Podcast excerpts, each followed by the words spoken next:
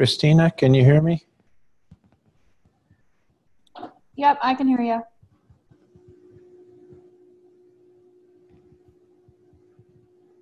Was that a yes? Yep, you're all Okay. good. We're going to wait a couple more minutes for hopefully another body or two to show up.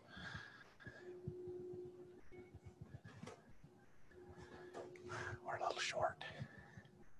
A lot short. have one person uh, out there.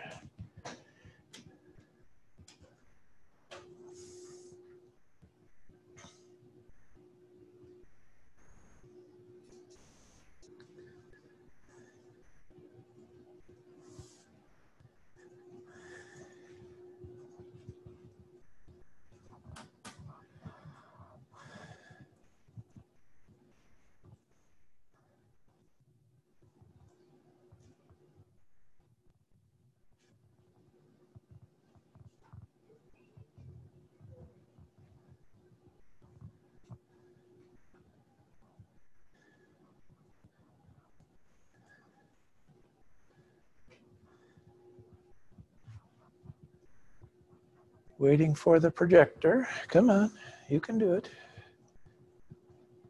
It says Sony now. Now nothing. Now a flower. There we go. That's what we were waiting for. Okay, well, um, hopefully the few of you who are on outside there can hear me. Uh, really would like to see about another six or seven people signed on in this little side banner here, but we'll get caught up. Um, our objective today is to start remembering a little bit about chemistry. But first off, I usually start class with a picture. Can anyone tell me what that is? An iris, very good.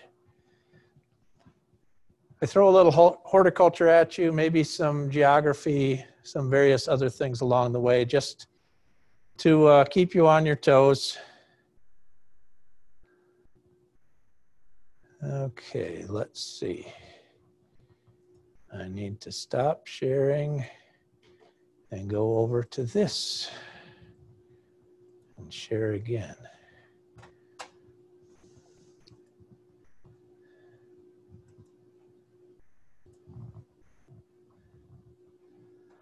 Better make sure this thing is on record. Yep, it's recording. Okay. All right, so dairy chemistry and analysis. So we have to see how much chemistry any of us remember or perhaps have forgotten over several years. Some of you hopefully have taken chemistry within the last uh, year or so. Some uh, didn't pay as much attention during chemistry class as perhaps you could have.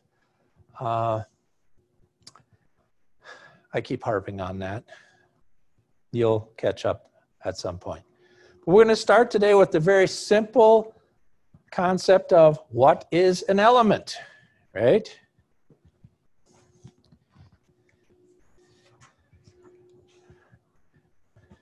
I don't know that you can actually tell. Periodic table. How many of you are familiar with this concept of a thing called the periodic table? Okay. Is there any rational organization put to why elements are where they are on that periodic table? So, what is the biggest thing that defines where an element goes on that periodic table?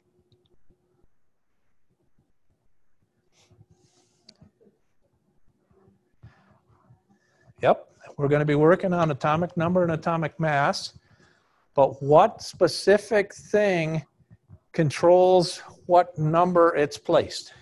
Electrons. The number of protons in the atom, right? If that whole concept of what is a proton, an electron, or a neutron is something you don't remember, time to go back and find your chemistry book, right? But elements are things that you would find on a periodic table. If you don't have a periodic table, I suggest you take your phone out and you get one. I have two of them loaded on as apps on my phone. They're free. It's a simple concept. If you don't remember how many protons, how many electrons, what's the normal amount of electrons it may be sharing with something else, you need to have a method to help prompt yourself, okay?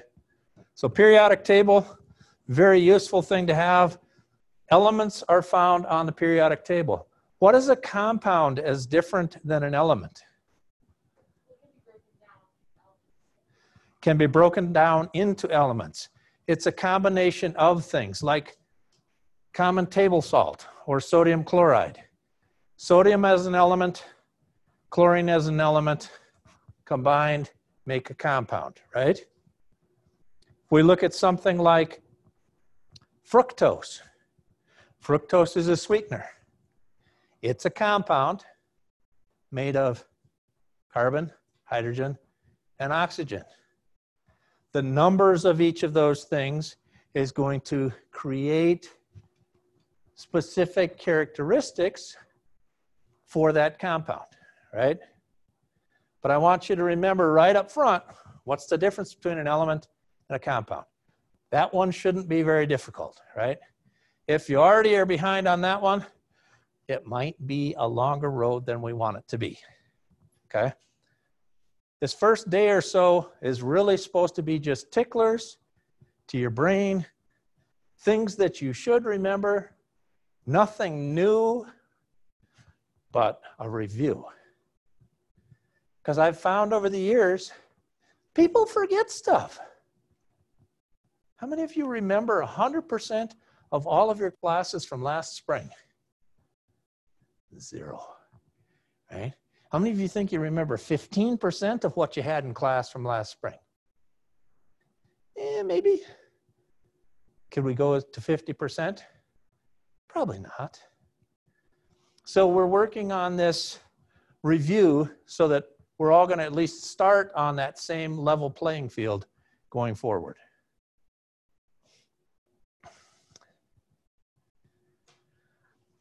Atomic weights, molecular weights in a similar fashion. Atomic weight relates directly to the element. It comes from the number of protons and neutrons present in that atom, right? A molecular weight comes from the combination of the individual atomic weights. Say we had a substance like lactose, we've got a certain number of carbon atoms, a certain number of hydrogen atoms, a certain number of oxygen atoms, and we have to add all of those together to get to a molecular weight. Molecular weight of something like lactose is approximately 342. The molecular weight of table salt is much, much lower. It's only one sodium and one chlorine added together. So the molecular weight there, clearly smaller, right? We're down somewhere around 38. Much smaller, right? When we start talking about some of the components in milk we're going to start talking about items that have molecular weights in the tens of thousands. Very large, complex molecules. We'll also have some molecules that we're going to worry about that have a molecular weight of less than 50. Why is that going to be important? We're going to use that property of the molecular weights to give us a way to fractionate milk into its components. Membrane filtration systems primarily function with molecular weight cutoffs. How do you split casein proteins from the serum proteins by molecular weight? How do you take the protein fraction away from the carbohydrate fractions? By molecular weight. So we need to be clear on what that is. And if we don't remember, again, get back into your chemistry book and try and figure it out. There's a lot of material that hopefully you remember. Hopefully you remember what an electron, a proton, and a neutron are. Those are the particles that make up an atom how those electrons are arranged around the core, the core being the protons and neutrons, are called orbitals or shells. There's an inside shell, and then as you get more and more electrons, they get further and further from the core. And your overall atomic or ionic radii the whole size of that atom gets bigger. It's got more layers, more shells, more orbitals built around that core. Well, that's going to become important when we start looking at how elements can fit together to make compounds. We have to think spatially about what what's there. How many electrons are there? How big are the orbitals? Where are the shells? Is going to impact how it's all going to fit together. So if you don't remember anything about orbitals and how we've arranged those, again, time to go back, check that chemistry book and figure it out. Electron affinities is related to the amount of energy that is required in the process of adding an electron, pulling it into or adding it to an orbital shell, right? More often, we deal in electronegativity, relative measure of that atom to either attract an electron to itself or its willingness to give up an electron when we start to form bonds. Something like fluorine is not a very good sharer. The electronegativity for fluorine is four. It's the highest electronegativity you're going to find on the periodic table. It does not want to share its electrons with anybody. But it's more than happy to snitch one from somebody else. Very, very much going to create an ionic bonding structure.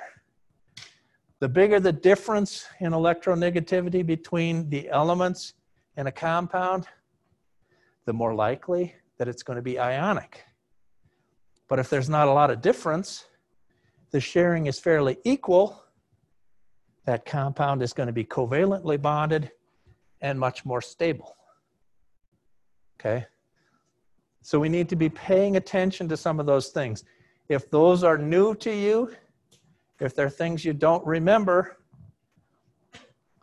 this should all have been actually covered when you took chemistry in high school, before you took chemistry in college right?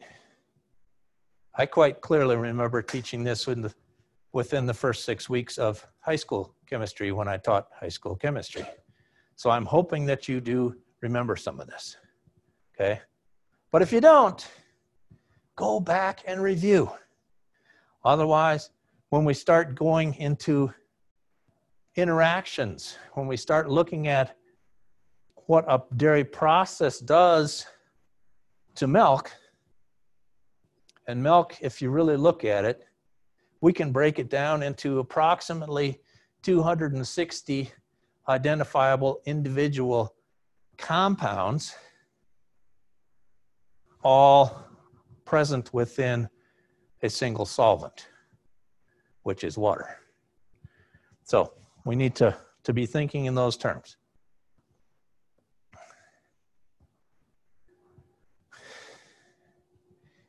Inorganic.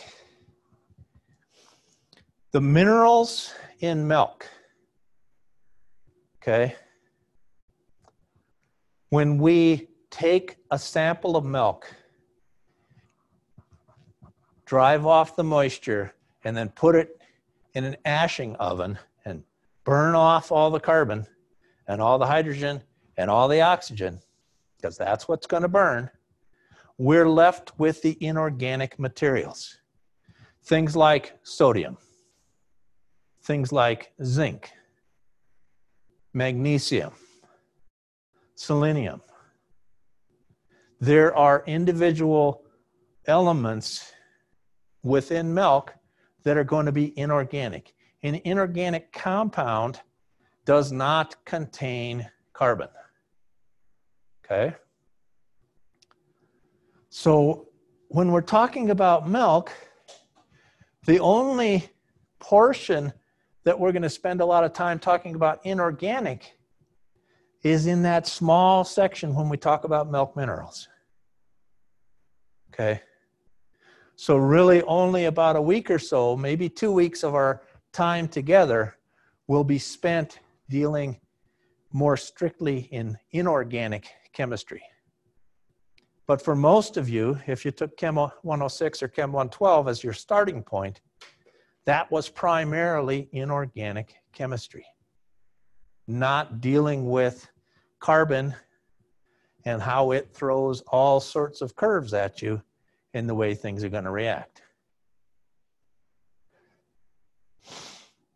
The other major branch in chemistry is organic. This is where things start to get a little more complex. We start having carbon, hydrogen, and oxygen, right? Okay. So if I were to just write out a formula for a compound, I could write down something like I'm writing C6H12O6. Is that reasonably a compound? Yes. Does it tell you anything about that compound as far as what it looks like and how it's going to behave? Not at all. That basic formula would be the same whether I'm talking about glucose or galactose or fructose. They're all three monosaccharides we're going to encounter all of them at points as we're talking about dairy chemistry. But when you get to organic chemistry, simple formulas like this don't tell us enough information. They don't tell us the structure, how things are going to interact, how they're going to relate. So we're going to have to move beyond the simplicity. That's useful if you're balancing an equation. I'm not going to make you balance equations here, okay? But when we start talking about milk lipids, milk proteins, the primary carbohydrate, which is lactose, we're going to have an awful lot of discussion about how those carbons, hydrogens, and oxygens, and perhaps other elements, especially when we're talking about proteins, the fourth element that's always present is nitrogen how they fit together, right? That's going to become very important to us. So we do a little bit of inorganic chemistry when we're talking about minerals and milk, but most of our time is going to be spent in the realm of organic chemistry. Does that make sense? You with me so far? Okay.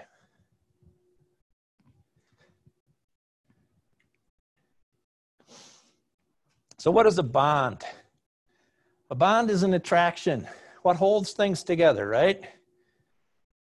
People can be bonded together. You can have many things attracted and held together. Sometimes things are held together very tightly and sometimes relatively loosely, right? There are different types of chemical bonds and there are different characteristics of those bonds which make them more likely to stay closely held together or easily broken. Right? So, how those bonds are going to behave, we have to think about if we're going to understand the reactions that might occur when we're making different dairy foods. Ionic bonds, one part of the compound takes the electron from the other part of the compound, which is more than willing to give it up, right? Sodium chloride, table salt, the most common example of an ionically bonded substance.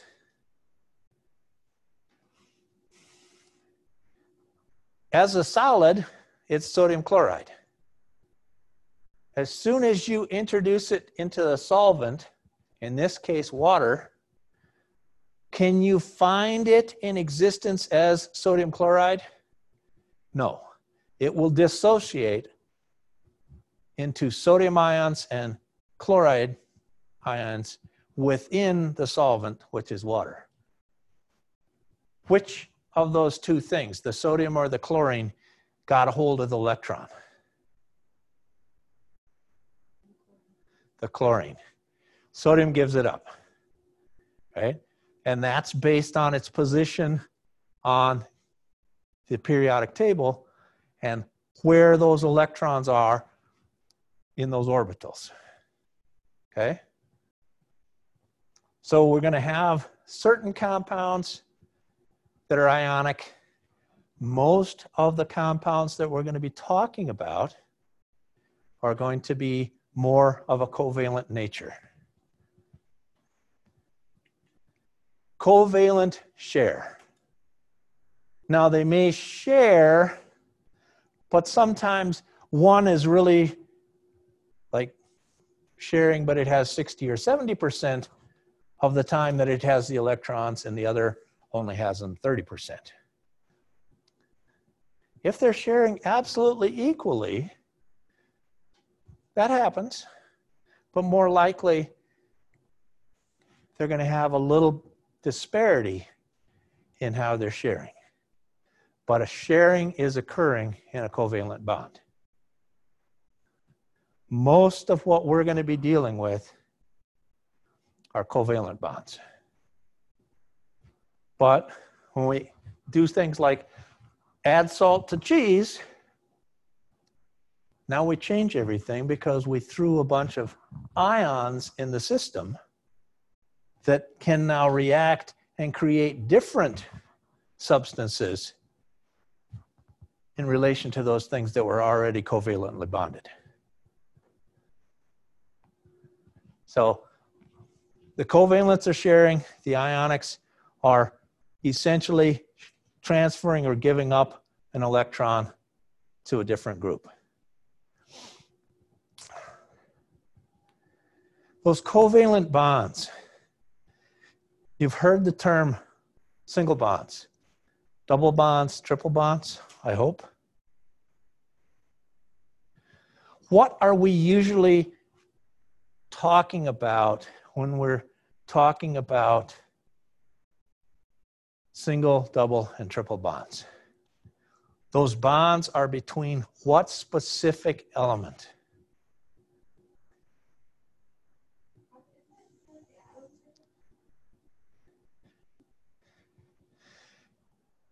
Whenever you start to see double bonds, they're typically in long chains.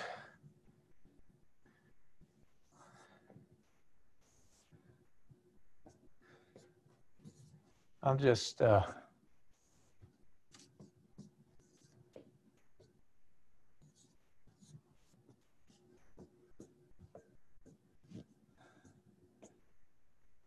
I know. I'm not sure how to get the camera to focus only on the whiteboard. So what I put up here is butyric acid. It's a four carbon chain. Every place there's a dash, there would be a hydrogen, okay?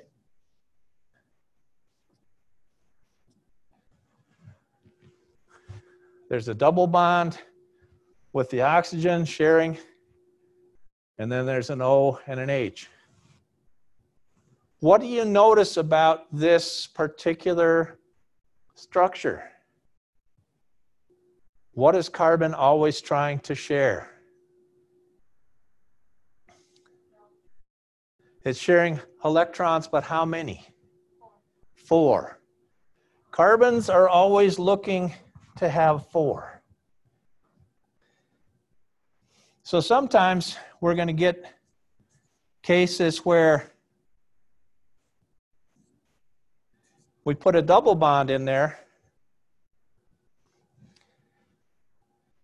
And now there's only one hydrogen associated with that carbon on either side instead of two, right? So it changes the way they're going to behave. But the double and triple bonds are almost always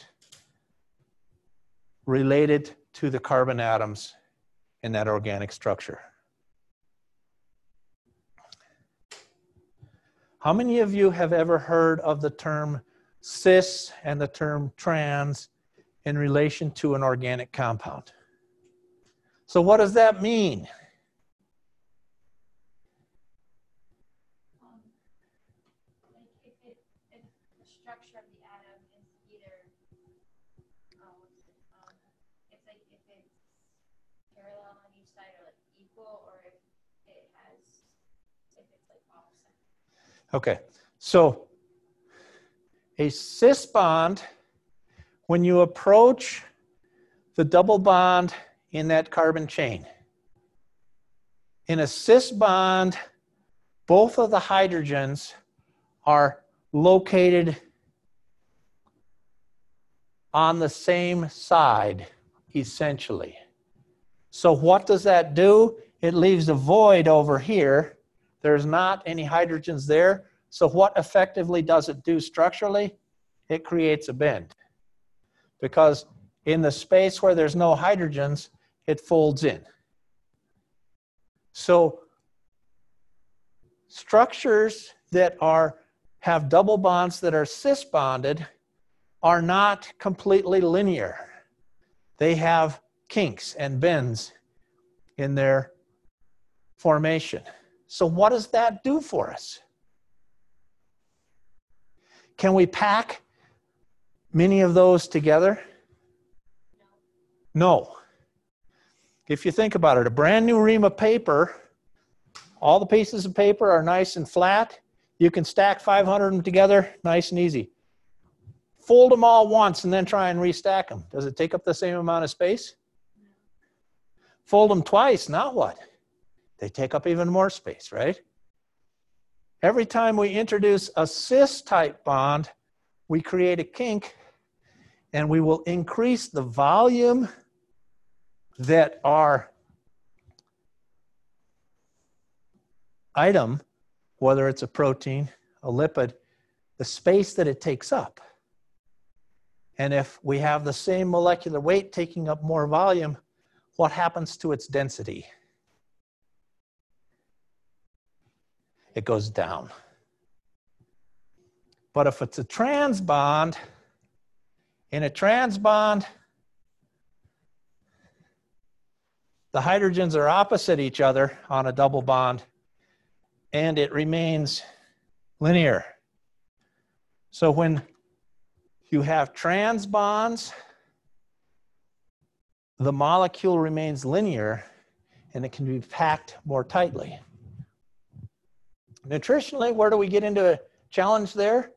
If we have lipids that have a large number of trans bonds, they pack very tightly together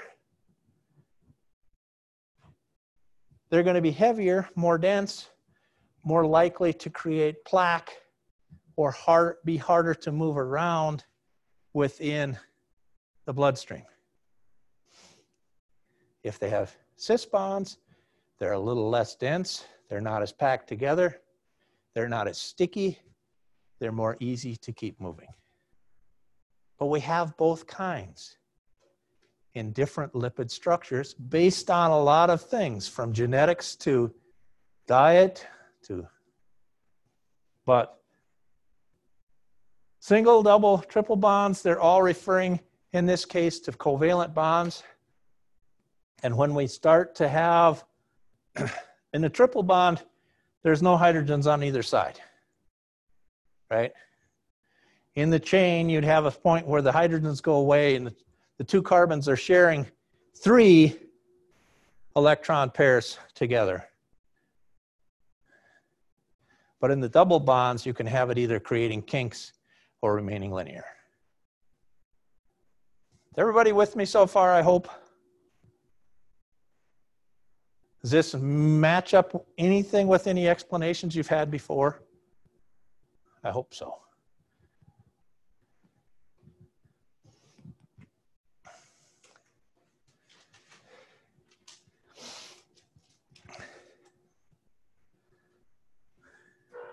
Polar and nonpolar covalent bonds relate to how well those individual atoms are willing to share, right? If we're sharing from a carbon to a carbon, they're probably doing it fairly equally, right?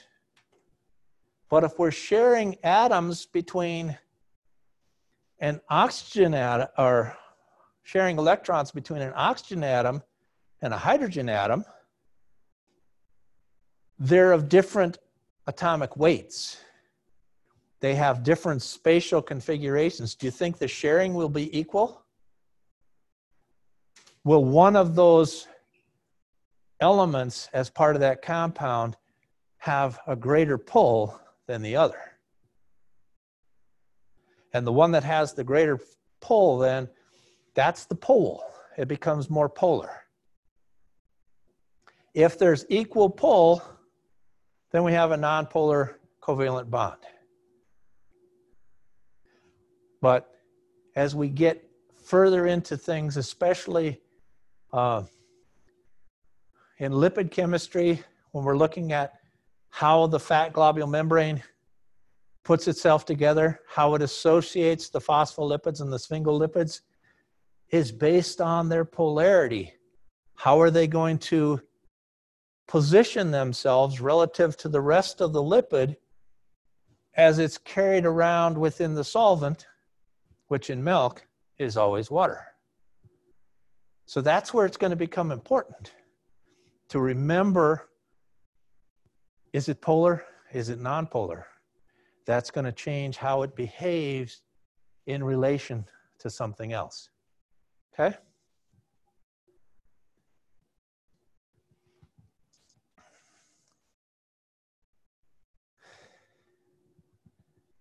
So if I think about a molecule, something like water, what is what is the chemical composition of water as far as elements. H2O. Two hydrogens and an oxygen. Is this going to be really large? But if I start looking at something like an alpha lactalbumin, which is one of the serum proteins. It has 197 individual amino acids sequenced together in a chain, each of those amino acids having a molecular weight of somewhere around 100 to 110, I suddenly have a molecule that has a molecular weight of over 19,000. Do you think spatially it's going to occupy the same amount of space as that water molecule? No. So as we have different elements included in our compound, it's going to change the size of the individual portions of that compound and how they can fit together. If we've got cis bonds or trans bonds, if we've got kinks that push the molecules apart, it changes the molecular spacing. And that's going to have a lot to do, especially when we get into proteins and milk proteins, with how they're going to behave. How do they react to changes in pH? How do they react to changes in temperature? Heat input. Huge impact based on the molecular spacing that's there. So if that concept of how molecular spacing works, hopefully, if you need to do a little refresher, now's the time.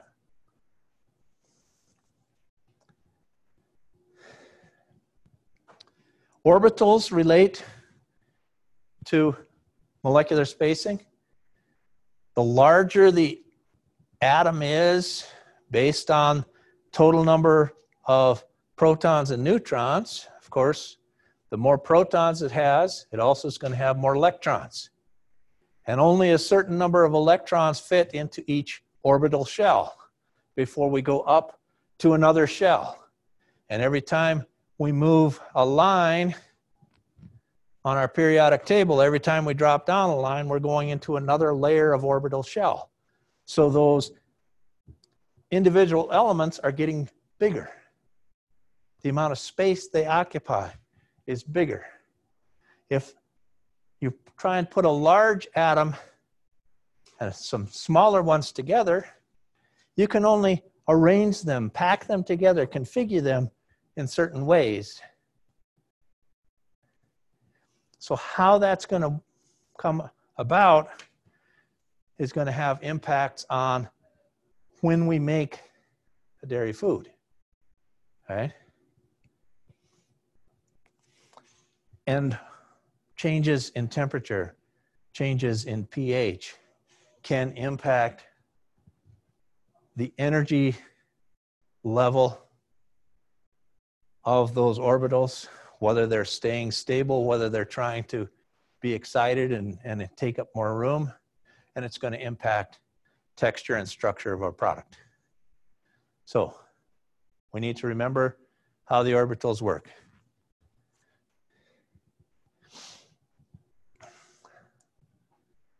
I'm going to come back to positional isomerism on Monday.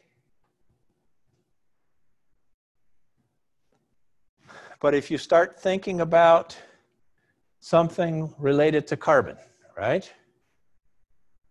Every carbon atom has four other things attached to it. Well, does it make a difference whether it's attached above the plane or below the plane? Yes. If it has, we're, how many ways can we adjust that? In something as simple as a glycerol molecule, which is a three carbon chain, the backbone for any triglyceride, which is the primary fat in milk, there's six different places that those fatty acid side chains can be attached positional isomerism. We'll come back and spend a little more time on that on Monday. Any questions? Any of this is really standing out to you that, boy, I don't remember any of this at all, find your chemistry book. Find somebody who still has their chemistry book. Do a little review.